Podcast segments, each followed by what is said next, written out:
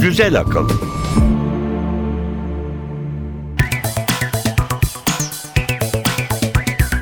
Merhaba Türkiye, merhaba Elif Yılmaz. Merhaba İnan Aran. Güzel Akıl bölüm 17 başlıyor. Bakalım gündemde neler var? Biz bu hafta nelerden bahsedeceğiz? Tanıtımımızı dinleyelim önce. Güzel akılda bu hafta.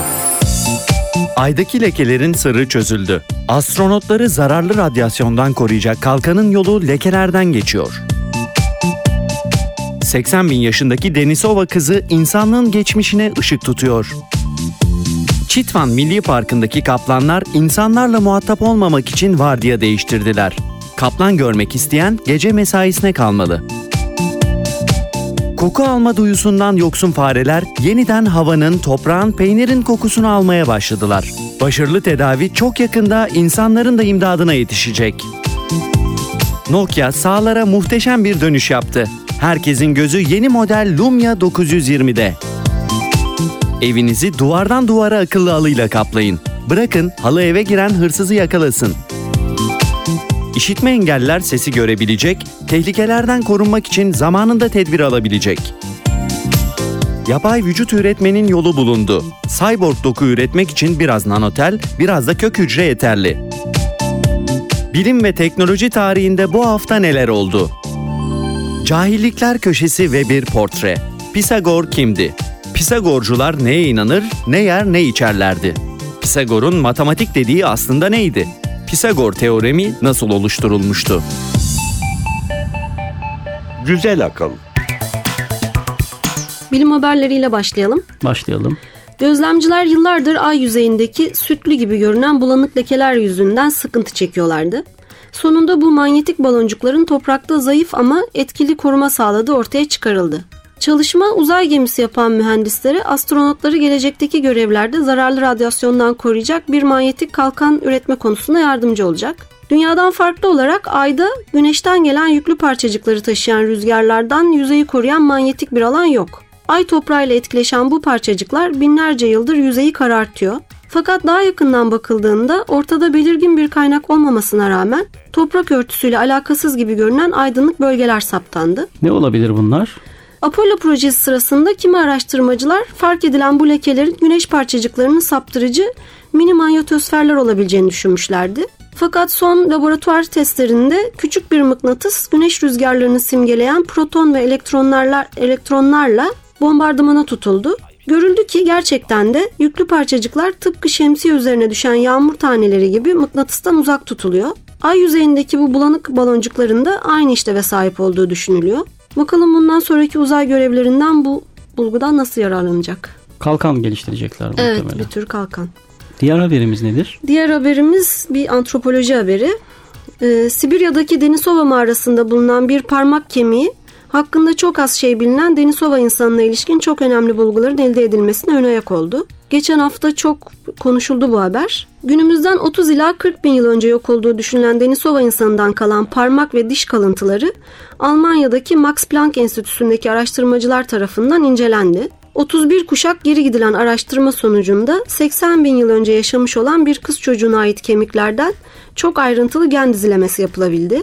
Buna göre Denisova insanının Neandertallerle akraba olduğu ve günümüz modern insanınkine çok benzer bir genoma sahip olduğu ortaya çıkarıldı. Modern insandan ve yakın akrabası olan diğer türlerden zamanla farklılaşan genler kataloglandı. DNA'daki tek bir harfin değişimiyle genlerde nasıl değişikliklerin olduğu bulundu. Bu genetik analize göre Denisova türü modern insanın atalarıyla melezleşmiş. Günümüzde Papua Yeni Gine'de yaşayan insanların genomlarının %3'ü Denisova türünden geliyor. Aynı DNA izleri Çin'deki Han ve dayılara kadar uzanıyor. DNA'ların varyasyonunun düşük olması da Asya'da geniş yayılım göstermelerine karşın nüfus içindeki oranlarının çok düşük olduğunu gösteriyor.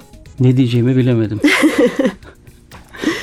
Denisovalarla belki de karşılaşırız. E şimdi bu Çin'deki Han topluluğu deyince hani şey olabilir hani Orta Asya'da filan karışmış olabilir epey diğer işte halklara, milletlere filan ama tabii hiç anlamadığım meseleler bunlar. Evet karışmışlar ama e, nüfus içinde azlar. Azlar. Diğer haberimiz Diğer haberimiz tatlı kaplanlarla ilgili. Nepal'deki Chitwan Milli Parkı'nda yaşayan kaplanlar dertli. Yanlış anlaşılmasın kaplanların derdi kaçak avlanma ya da kaynakların sınırlı olması değil, insanlarla birlikte yaşamak zorunda kalmak. Parkın etrafında yaşayan insanlar ormandan ve otlaklardan faydalanmak için parkı kullanıyorlar. Turistler de cabası tabii. E fena onların yani yaşam alanını tehdit eden bir durum bu. Evet aslında insanların korkması gerekirken kaplancıklar korkmuş. İnsanlarla kaplanların yolu kesişince de efendilik eden kaplanlar oldu.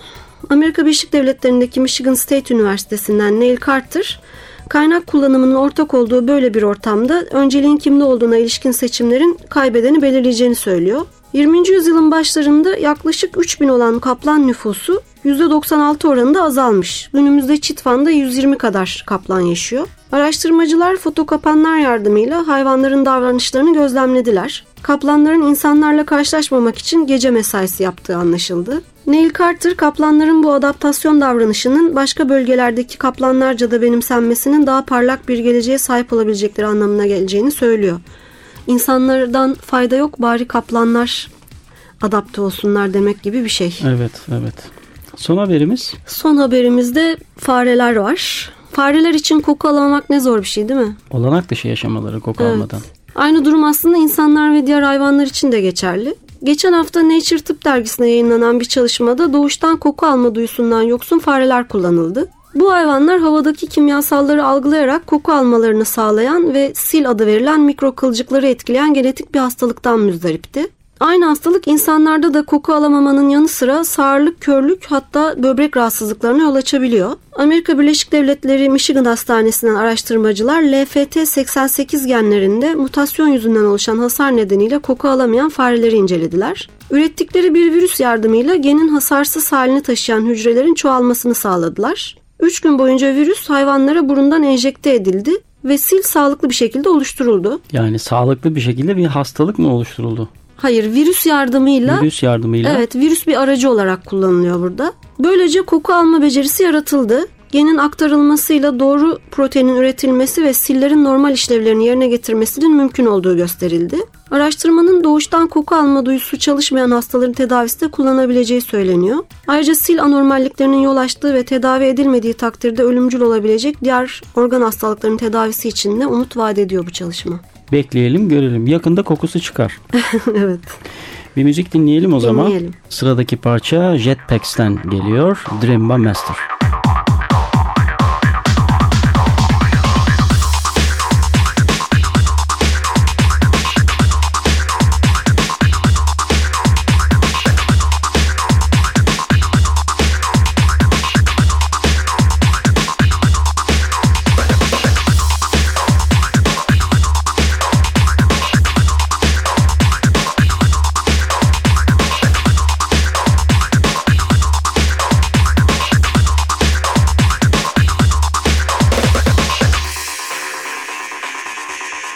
Güzel akıl.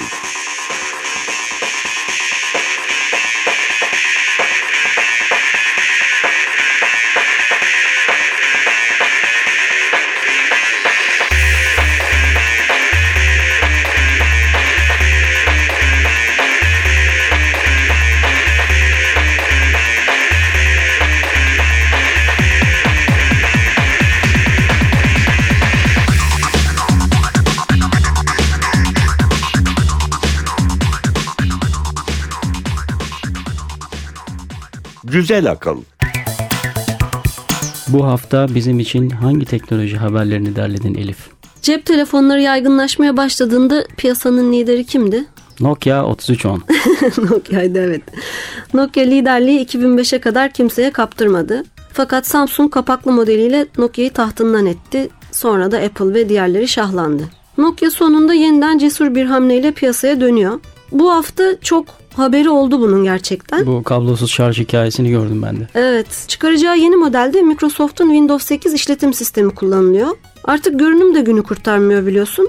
Varsa yoksa işletim sistemi. Böyle bir ortamda parsayı toplayan da işletim sistemi üreten firmalar oluyor. Google Android ile piyasada %68, Apple iOS'ta %16 paya sahipken Microsoft'la çalışan telefonların piyasadaki oranı sadece %3. Bu nedenle bu ortaklık Microsoft için de önemli. Geçen hafta iki şirketin piyasaya çıkaracakları Lumia 920 adlı model için düzenledikleri basın toplantısında senin söylediğin gibi telefonun kablosuz şarj edilebildiği ve Nokia'nın yeni PureView kamera teknolojisini barındırdığı belirtildi. Lumia 920 1.5 GHz çift çekirdekli Snapdragon S4 işlemci, 8 megapiksel arka kamera, 4.5 inç dokunmatik ekran, Full HD video kayıt özelliği ve 2000 mAh pil gibi özelliklere sahip. Pili gayet iyiymiş. İyiymiş Bekleyelim görelim. İkinci haberimiz. İkinci haberimiz. İngiltere'deki Manchester Üniversitesi'nden araştırmacılar üzerinde birinin düştüğünü veya bir yabancının yürüdüğünü fark eden bir halı geliştirdiler. Akıllı halı.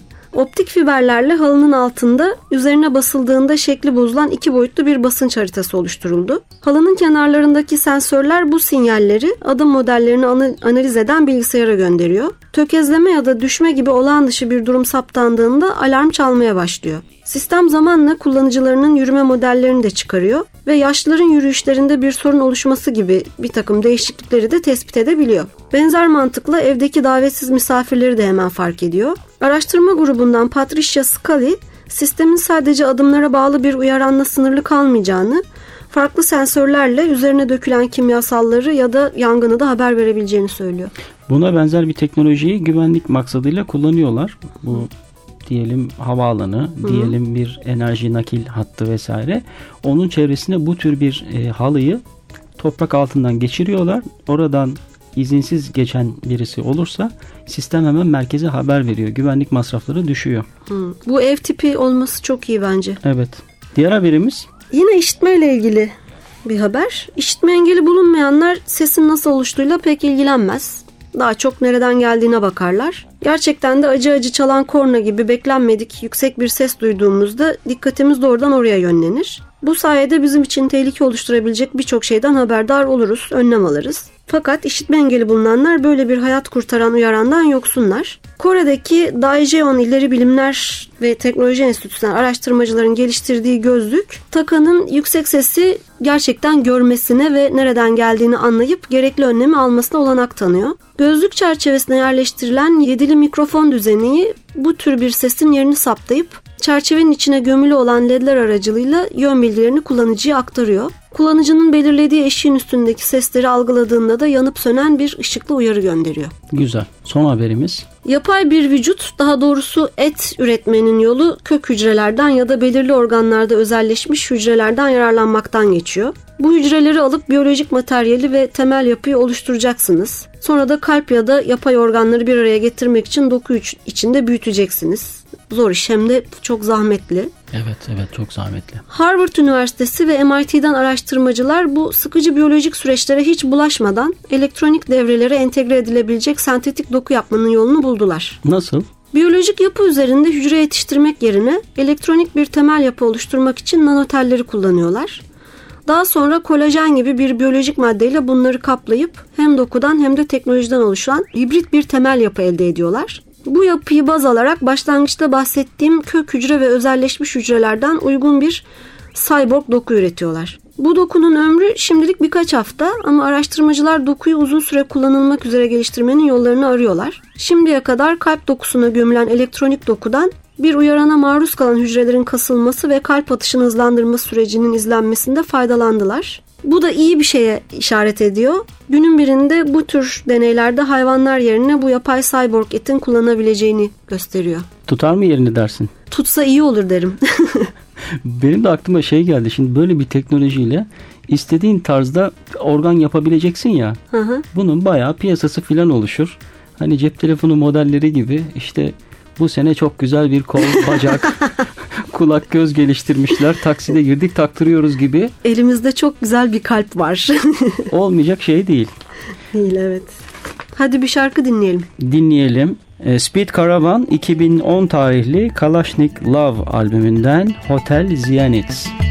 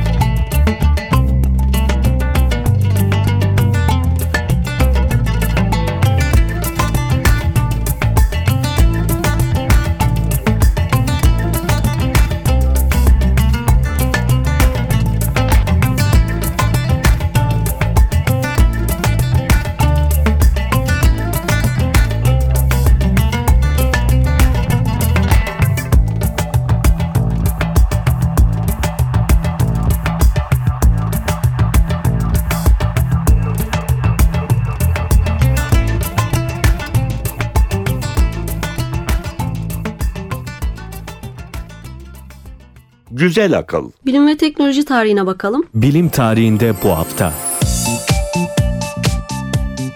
30 Eylül 1970 Amerika Birleşik Devletleri Kansas'a 20. yüzyılın en büyük dolusu yağdı. Ne kadar büyük. 770 gram ağırlığındaki dolu tanesinin çapı 14,7 santimetreydi. Dolu dolu. Dolu dolu yağmış. Fakat bu rekoru 2010'da Güney Dakota'ya düşen ağırlığı 880 gram, çapı 20 santim olan dolu tanesi kırdı. Dolu var dolu var. Evet o 20. yüzyıldaymış bu 21. yüzyılda. Bangladeş'te de 1 kilo 200 gram ağırlığında bir dolu tanesinin 1986'da düştüğü söyleniyor fakat kanıtlanmış değil. Orta oraları oraları dümdüz ettiyse Çok ölü var o ölü var deniyor ama e, bir kilo kayıtlara geçmiş bir, bir boyut kilo yok. 200 gram dolu olur mu ya?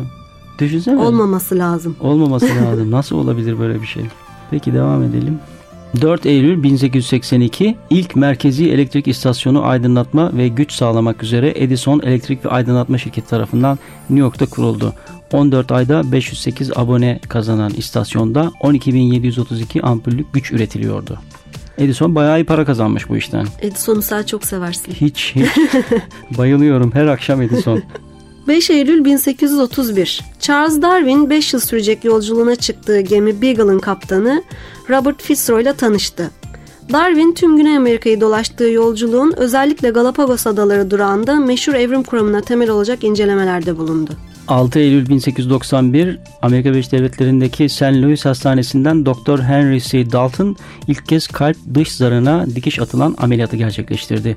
O yıllarda göğüs boşluğu açılarak yapılan operasyonlar onaylanmıyordu fakat Dalton'un bu cesur müdahalesi bir kavgada göğsünden yaralanan 22 yaşındaki James Cornish'in hayatını kurtardı. 7 Eylül 1888 İlk bebek küvezü New York'taki State Emigrant Hastanesi'nde kullanıldı. Bebek Edith Eleanor McLean 1 kilo 100 gram doğmuştu. Prematüre yani erken doğan bebeklerin yaşam şansını arttırmak üzere doğum evi doktorları Alan M. Thompson ve William C. Deming tarafından tasarlanan makine 1904'teki Dünya Fuarı'nda geliştirilmiş haliyle merakların karşısına çıktı. 8 Eylül 1930 seloteypte denen yapışkan bant 3M'in St. Paul Min'deki laboratuvarında Richard G. Drew tarafından geliştirildi. 5 yıl süren çalışmanın ardından Drew suya dayanıklı, şeffaf, basınca duyarlı bant üretmeyi başardı. Pazarlandığı andan itibaren büyük ticari başarı kazanan üründen elde edilen para firmanın diğer projelerinde kullanıldı. 9 Eylül 1963 esaret altındaki ilk bebek panda Ming Ming annesi Lili tarafından Pekin Hayvanat Bahçesi'ne dünyaya getirildi. Doğal ortamlarında üremeleri zor olan ve bu yüzden soyları tükenme tehlikesi altındaki pandalar 1955'ten beri Çin'de hayvanat bahçelerinde yetiştiriliyor. Nasıl? Bu in vitro tüp bebek filan gibi yöntemler değil mi? Öyle bir yöntem kullanılmış. Fotoğrafı var o kadar minik ki gerçekten. Çok pek- sevimli. Evet yani görmedik ama görsek iyi olurdu. Diyeyim de öyle çıkayım oradan. Öyle sevimli gelmiyor çünkü bana pandalar. Şimdi sırada cahillikler köşesi var onu dinleyelim. Cahillikler köşesi. En çok kaplan nerede yaşar? Amerika Birleşik Devletleri'nde 100 yıl önce Hindistan'da yaklaşık 40 bin kaplan vardı. Bu sayı şu anda 3000 ila 4700 arasındadır. Bazı bilimcilere göre Teksas'ta ise esaret altında yaşayan 4000 kaplan var. Sadece Mike Tyson'ın evinde 4 kaplan olduğu biliniyor. Amerika Birleşik Devletleri'ndeki yoğun kaplan popülasyonu biraz da buradaki yasalarla ilgilidir. Sadece 19 eyalette kaplanların özel mülkiyeti yasaktır. Diğer 16 eyalette bununla ilgili hiçbir düzenleme yoktur. Buna neden olan şey aslında Amerikan hayvanat bahçelerindeki çiftleştirme programının başarısıdır.